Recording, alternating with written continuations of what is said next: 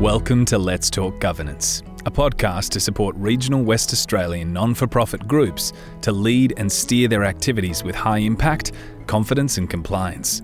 The podcast is brought to you by the Grower Group Alliance and made possible with the generous support of podcast sponsor, the CBH Group.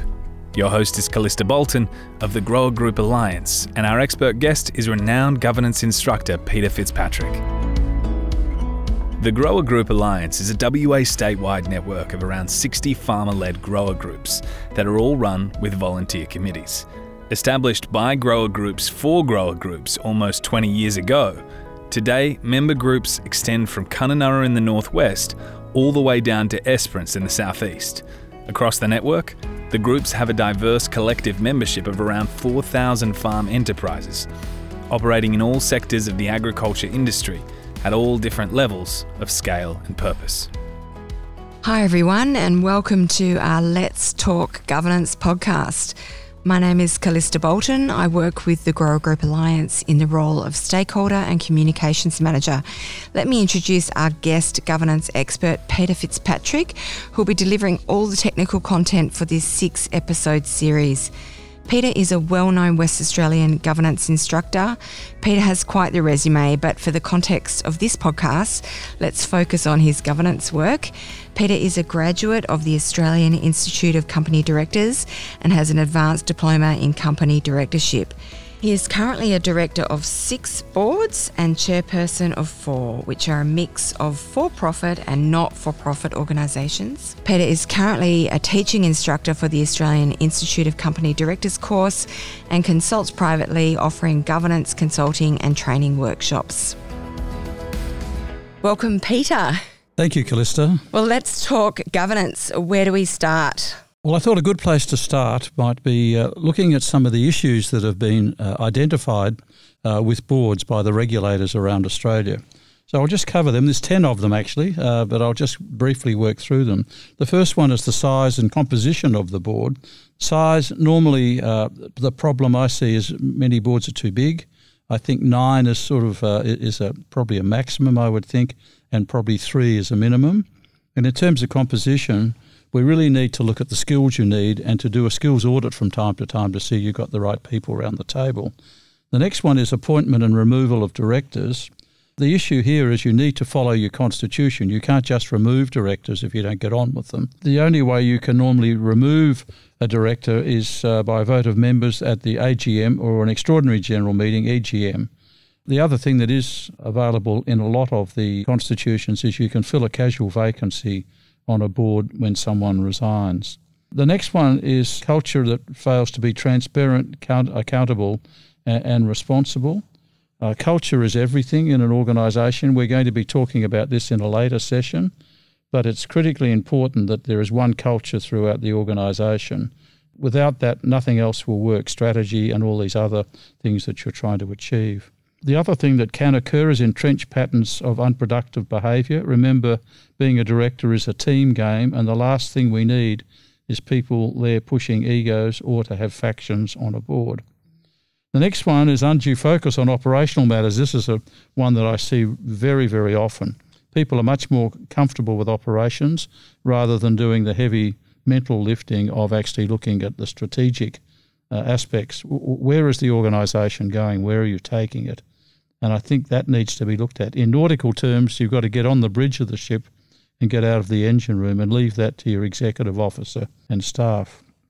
Another one that was identified is resistance to change.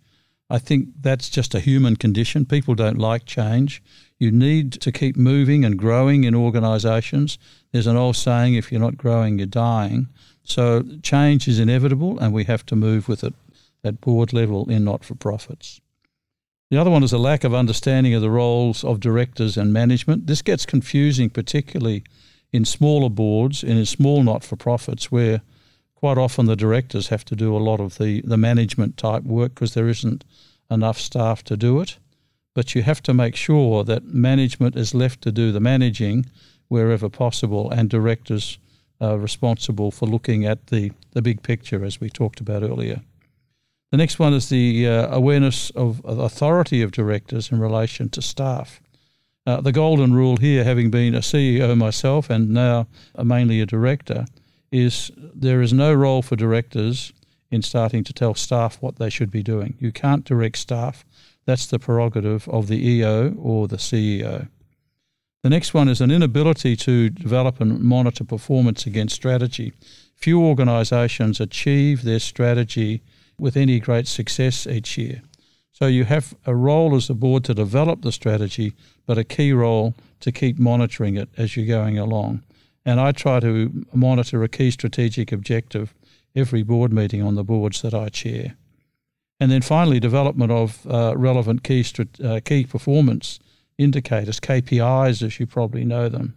These can be financial, such as profit, the number of members that you have, non financial, that can be member satisfaction, or it can be a strategic objective.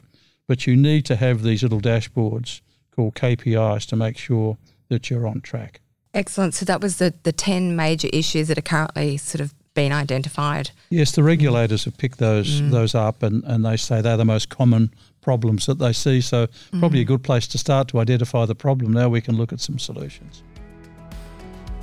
To find your local grower group, head to the Grower Group Alliance website, gga.org.au. While you're there, subscribe to the GGA newsletter and be sure to stay up to date with the activities and opportunities from the 60 plus groups around WA that make up the vibrant and diverse Grower Group Alliance network.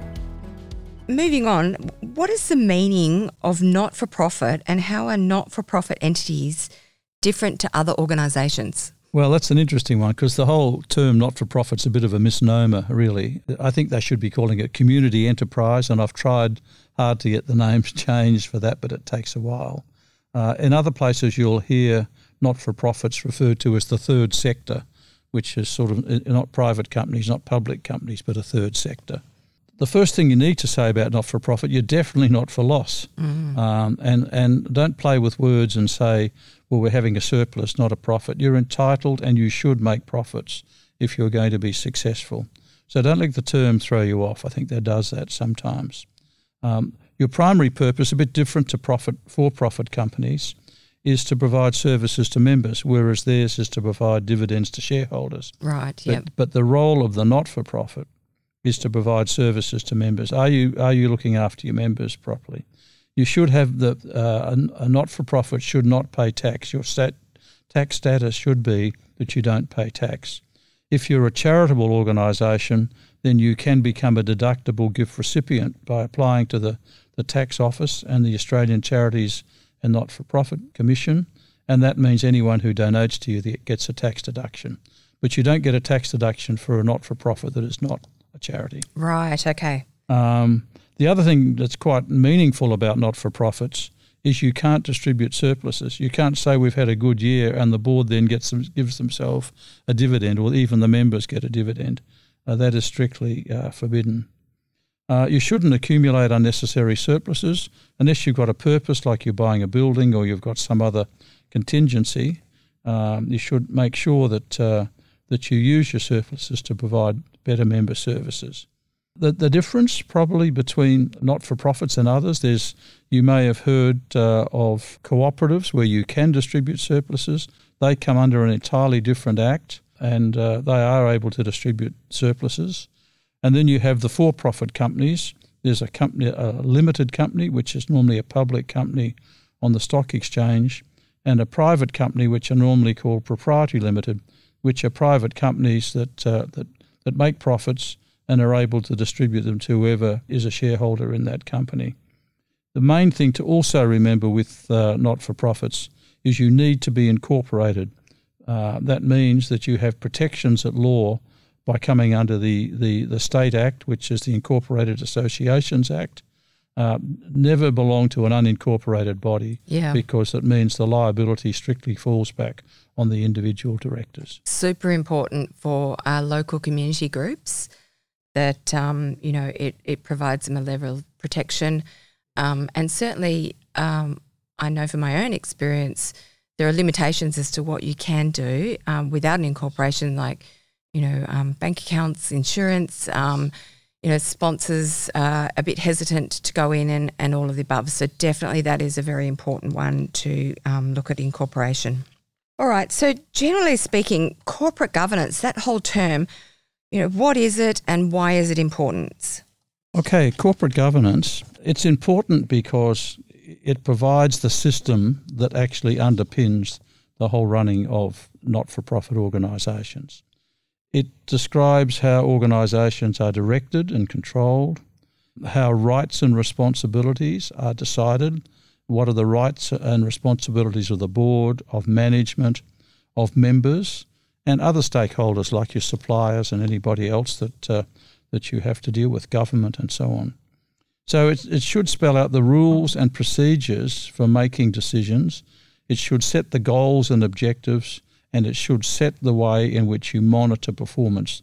This ongoing monitoring is something that I will emphasise throughout these podcasts because uh, being on a board is not a set and forget experience. You have to keep monitoring to make sure that management is doing what you've asked of it and that the board themselves uh, are accountable and committed to achieving what you've set out to achieve. If you wanted to simplify corp- corporate governance, you could put it into four different categories. The first one is the rules, the second is relationships, the third are processes, and the fourth are systems. Let me just unpick those a little bit for a moment. Uh, the rules. The rules are all of the state and government laws that you're bound by, whether they are Commonwealth laws like environmental law and so on, or state laws such as the law that's the Incorporated Associations Act. Then there is your constitution. Then there are other legal requirements such as contracts you enter into with government or with staff and so on. Relationships, not for profits have very big networks of relationships normally. Uh, you're talking about your members, you're talking about government, talking about media, suppliers, sponsors. The, the, the list can go on quite endlessly. So corporate governance picks up all of those. You should have uh, relationship management or relationship strategies in place. Mm. The processes. What are the processes that you should that should form part of corporate governance? Strategy development, risk management, uh, setting those key performance indicators that I was talking about, doing a board evaluation from time to time to see that you you are doing the right thing and that you've got the right people around the table. And then finally, systems. How do you delegate? Do you delegate to management? Do you delegate to subcommittees of the board? Uh, how do you how do you delegate risk and strategy to be developed within your organisation? And how do you actually have a system of oversight, which is coming back to that that issue again of oversight of everything that goes on by the board? Mm, so overall, you could really summarise that as good housekeeping, right? Yeah, it's it's a bit more than just housekeeping. It's a, it's a whole lot of systems and processes you need to set up. Yeah. And I've been involved in a number of startup not for profits and getting all those procedures and totally. processes right, while at the same time you're trying to do things for your members. Yeah. Uh, it, it can send you down all sorts of paths, and you've got to make sure you don't miss things.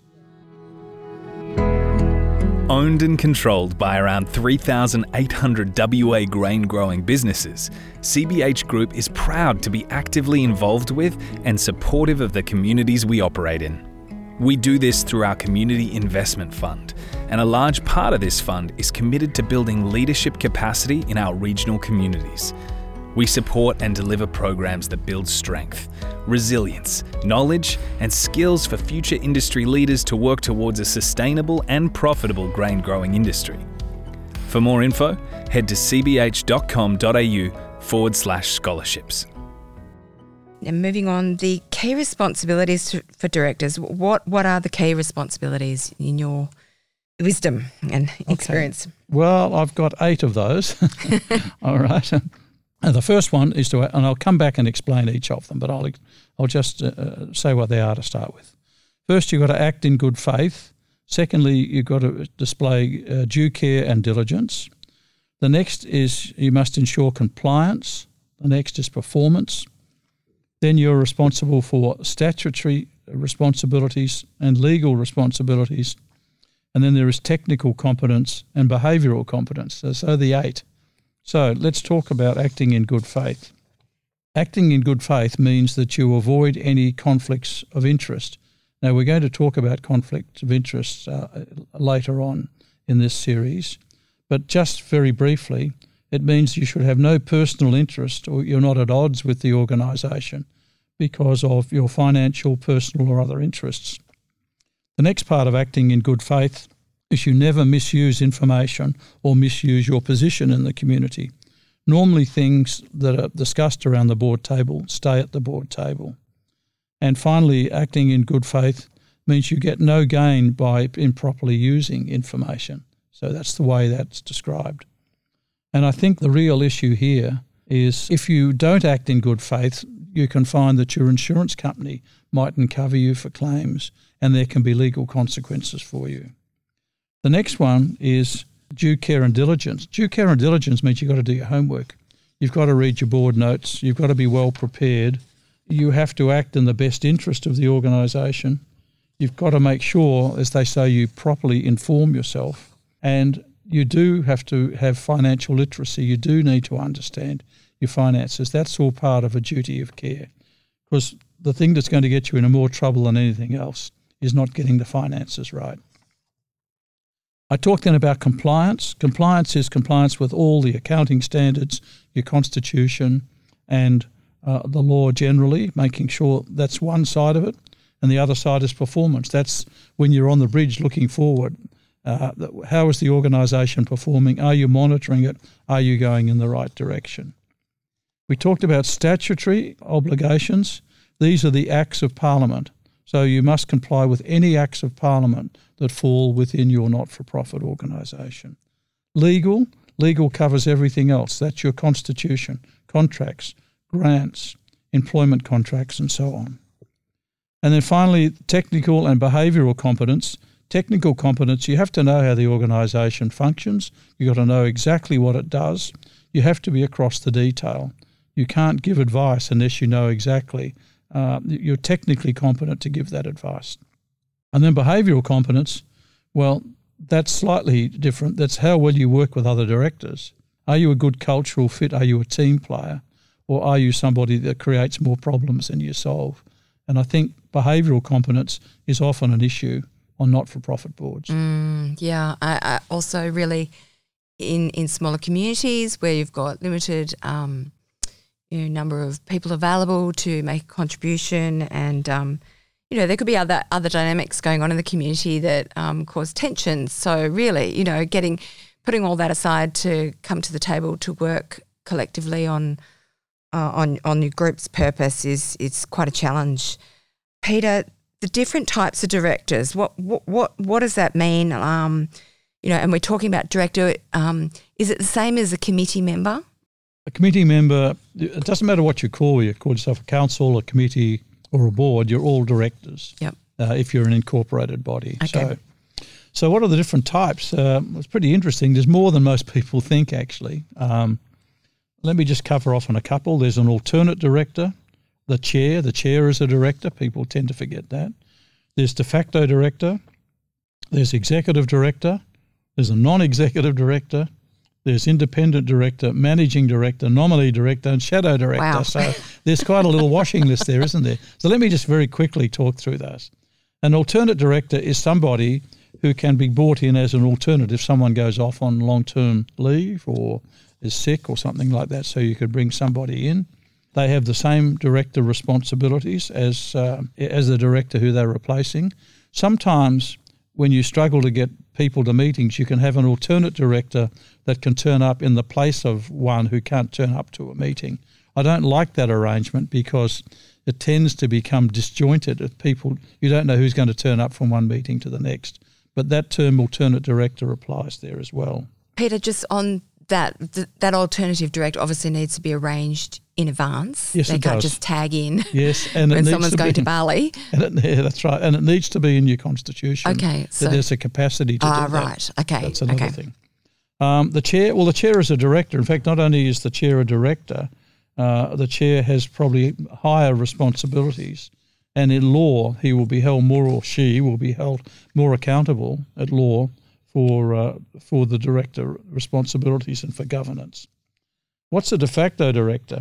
De facto director is somebody who may turn up to board meetings, uh, and have an influence over things. You may have your accountant or auditor comes in. Sometimes executive officers and chief executive officers have to become careful that they don't become so part of the decision making they can be regarded as a de facto director. In other words, they're not an appointed director, but they influence decisions in a way that drives the organisation in a particular direction.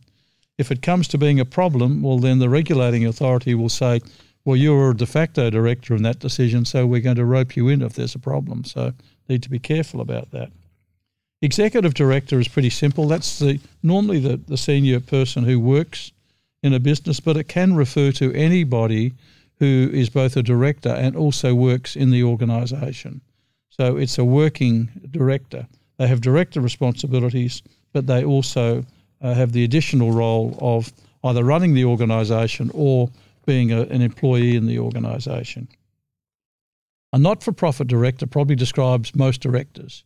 Most boards uh, are non executive directors. That means they are directors and have director responsibilities, but they, they, uh, they don't work in the business. So they don't, in not for profit, you normally don't get remunerated. You simply come to meetings, come to committee meetings.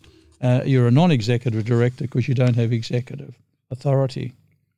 An independent director, sometimes these are appointed by boards. If you have, say, a lot of people in the farming community and you're missing skills in legal, accounting, or something like that, you can appoint an independent director that will bring those skills to the table. But your constitution must allow for that. Right. well. Yep. The only other director is, uh, or the managing director. I need to uh, mention that one because people get confused about this. Normally, managing director is just another form of executive director. In other words, they work in the business, but they have director responsibilities. So the managing director normally is appointed to big companies. They do the same job as a CEO, except a CEO is not a director. The CEO is appointed, the managing director is appointed, but the managing director has director responsibilities. A CEO does not. A nominee director is somebody that is nominated to your board uh, from a, a like organisation or a subsidiary organisation. So, by virtue of their position, they are nominated to be on your board. So, it's normally a subsidiary or like uh, or, or sister or brother organisation, whatever you want to refer it as. And then finally, a shadow director. These are the ones that lurk in the shadows. Quite often, the former former board members who are still trying to influence decisions around the place and telling people how to vote. A uh, bit like de facto directors, a shadow director, if a decision is uh, attributed back to their influence, they can be roped in for any consequences of that decision. So, on that one, that's probably quite relevant for uh, regional community context where you've got, say, a succession happening and the president or chairperson has stepped down, has pledged their support to the incumbent, yes. um, and that they're available on the end of the telephone. And you know, th- that's all based around good in- intent and not sort of abandoning the ship and providing that guiding um, yes. hand, but there needs to be caution. Is that what you'd say? Yes, you, don't. Uh, well, I have a saying for having been chair of many, many boards that one minute you're a rooster, the next minute you're a feather duster. And I think you've got to apply that rule. In other words, you, you don't continue to try and influence the organisation. This often comes about sometimes with founders of organisations. They're very reluctant to let go. So they they constantly sort of weaving their way through directors, trying to influence the direction of an organisation, um, and and that sort of shadow director behaviour is very disruptive to the organisation for one, but but it actually uh, it, it, if it goes wrong, it can have legal and other consequences for the person who's doing it. Is your event visible? Attract traffic to your agricultural industry event by featuring it in the GGA statewide events calendar. Circulated fortnightly, the Grower Group Alliance calendar is the most comprehensive calendar for the Western Australian agricultural industry. Featuring your event is free. Head to the Grower Group Alliance webpage to subscribe gga.org.au. So, can I um, ask all of these different types of directors, and you've mentioned in in these definitions that they need to be in the constitution. The standard template constitution that has come out recently, that most of the well, every, all all West Australian associations associations have had to, and groups and clubs have had to rewrite their constitutions. Did that template have capacity for all of those directors? No, it won't. It? it? won't have capacity for all of them, Callista, because they, they, they, won't define normally shadow director or de facto directors. And you'll only put nominee directors in if there is a nominee director needed on your board. Uh, you, will only have alternates if there's a need for alternates. Normally, you will find the, uh, the executive director role will be defined, the chair's role will be defined, uh, and the role of the uh, of the uh, the non-executive directors will normally be rolled as defined as directors. Yeah. If you've got any of those other ones, uh, like nominees and, and so on, alternates, they will have to be defined in the constitution for them to to actually uh, occur. The other ones like shadow and uh, uh, shadow director, de facto directors. You just need to be aware of those. They're not real directors, but they can be if uh, yeah. uh, if, if, they meddle in the affairs of the organisation. Yeah. Now that de, um, de facto director, I just wanted to circle back to that a little bit because that situation you were talking about, a, a, a CEO or an executive officer yeah. um, can sometimes be a de facto director. That's that situation is probably quite relevant for a lot of the Grow Group network in Western Australia, yes. the um, larger ones that have an EO um, or a CEO in place. How, on a practical sense, how does that? How do you navigate that fine line? Because obviously, EOs and CEOs are, are in meetings and they're informing their directors, reporting as to what's going on, and and often the directors are asking for uh, their advice or opinion on on something. So how do you navigate that issue that you were talking about of not encroaching on being a direct a de facto director? Well, it's it's pretty clear. I, I had twenty odd years as a CEO, and, and I saw my role as to provide advice, put it to the board, get them to question me about uh, that advice. But the decision making process is the board's decision. Otherwise, you're making decisions on your own work. Yeah. Uh, so, in a practical sense, the the chair would then put something to a vote, and yes, the right. CEO has no say in, yeah. in that vote, and it's to the floor to the voting. It gets trickier directors. if you're an executive director or a managing yes. director. So you do have the right to vote. Yes. But uh, I rarely exercised that uh, as an executive director or a managing director because uh, you know you're voting on your own work sometimes. So I tended to uh, to not to not vote on on those sort of issues. I was very handy for quorums because you uh, you were a director, and if you were one short for a meeting, you were you were always uh, there as a director. So it was handy from that point of view. But the, uh, a managing director is entitled to have a vote. But I think you've got to be really careful that they don't get so involved in the decision making process and drive that decision making process. But if you are a managing director, you're roped in anyway. I think it's more for CEOs and EOs that uh, if if they they get too carried away with themselves in sort of pushing themselves in the decision making process, they can finish up with a problem. Yeah. So looking back on all of that, um, you know, it's an enormous amount of information you've given us there around directors' responsibilities. I think you know it's it's highlights the importance of all committee members that are coming in to make sure that they've they know what they're getting into, that they've read the constitution, they are checking that their their their group at the very least is incorporated, and that they're really comfortable with what they're committing to in, in that capacity. Yes, I think that's reading the Constitution is always a good start yeah. because it gives you a clear idea of what the, the rules of the game are, I suppose, for, for your board meetings.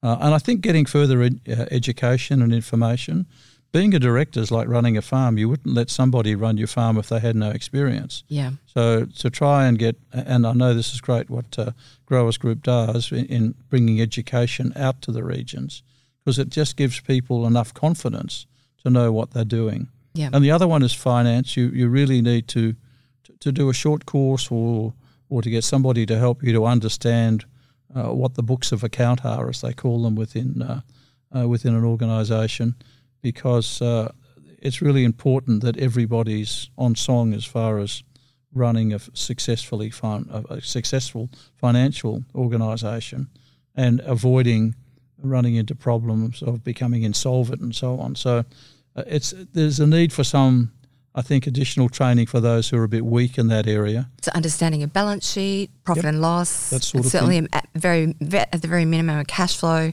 Yes, um, and know. how to monitor how to monitor performance. Yeah. to look for the highs and the lows and the things that don't look right. Yeah, you don't have to be an accountant, but you've got to be a financial detective. Yeah, and certainly um, the rules around, you know, what's required with the financial reporting, depending on the scale of the Yes. the, the group and their um, cash um, thresholds, the amount of cash that they're Yes. turning over. Those requirements different, and it's really important that committees um, look into uh, what the requirements in terms of reporting are, and and uh, across all of that. So, where do they check what those thresholds are? What is the who would be the main contact organisation?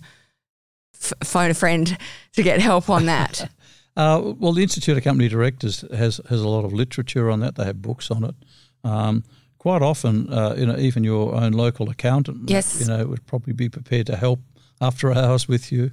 If you do have a, uh, a treasurer or you have a, say, a financial person like a bookkeeper or an accountant in the organisation, they can steer you through some of the how the accounts are laid out and so on. But th- th- there's a lot can be done by by reading, uh, and there's even external courses run out of TAFEs and other places where you can build up on that. The danger is you don't just rely on the one person on the board, if that happens to be the case, who has a formal financial qualification. Everyone's got to be educated enough to the degree where they can spot things that could go wrong. yep, yep. Basic sort of Yes. jump off the page at you. Wh- Why has it gone up this month and it was lower last month? Yeah. Those sort of questions. Yep. Never be afraid to ask the question. That's question. right. Yeah. Often there's a lot of anxiety around, you know, Yes. unpacking um, the, the financials in a community group and Yes. sensitivities around it, but um, people mustn't be sensitive around it. It needs to be fully transparent and, and as to what's going on. And Never agree to something you don't understand. Always ask the question. We'll deal with that in a subsequent uh, uh, podcast.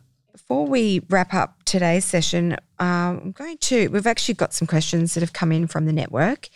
Um, the first one is around transitioning um, into an executive officer's role. So the question is if you are moving into an executive officer's role, what aspects of governance would you prioritize becoming familiar with? Okay, um, there's lots of things, uh, but let me just try and let me focus on some, perhaps the, the big ones. The first one that I would focus on that might might not be obvious is to make sure that you've got the right relationship between the, EO and the chair.